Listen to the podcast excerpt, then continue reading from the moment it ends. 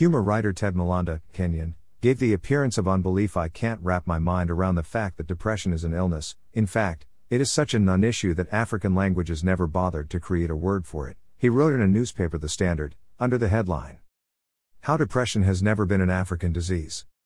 A mental illness in Africa is either considered to be a non issue, and the more serious notable cases are either attributed to demon possession or ancestral spirits and karma, a result of a person's actions.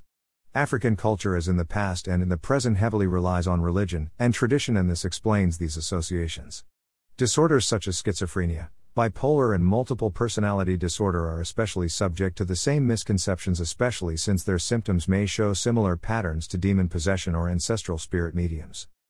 Mental health is defined by the World Health Organization, WHO, as a state of well being in which the individual realizes his or her own abilities, can cope with the normal stresses of life, can work productively and fruitfully, and is able to make a contribution to his or her community.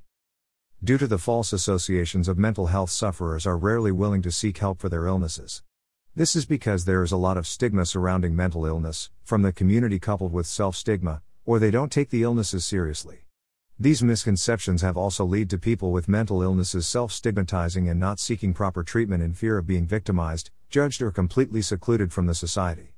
Not knowing that with a little therapy and medication, most of their mental problems can be cured. We are taught from a very young age not to air out our dirty laundry.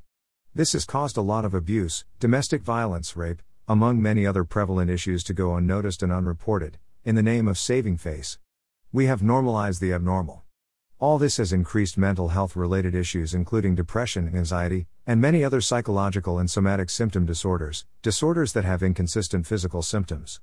With all this happening on the continent, it is very surprising that Africa is not at the forefront of mental health advocacy for its people. Why is that? Although mental health has become more and more popular in Africa, there is still a lot of unlearning that needs to be done. Mental health is just as important as physical health. We need to seek to educate ourselves and future generations on the subject and its importance if we have any hope of destigmatizing mental health and uplifting the continent.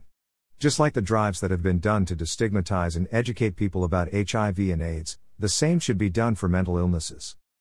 Mental health is a priority.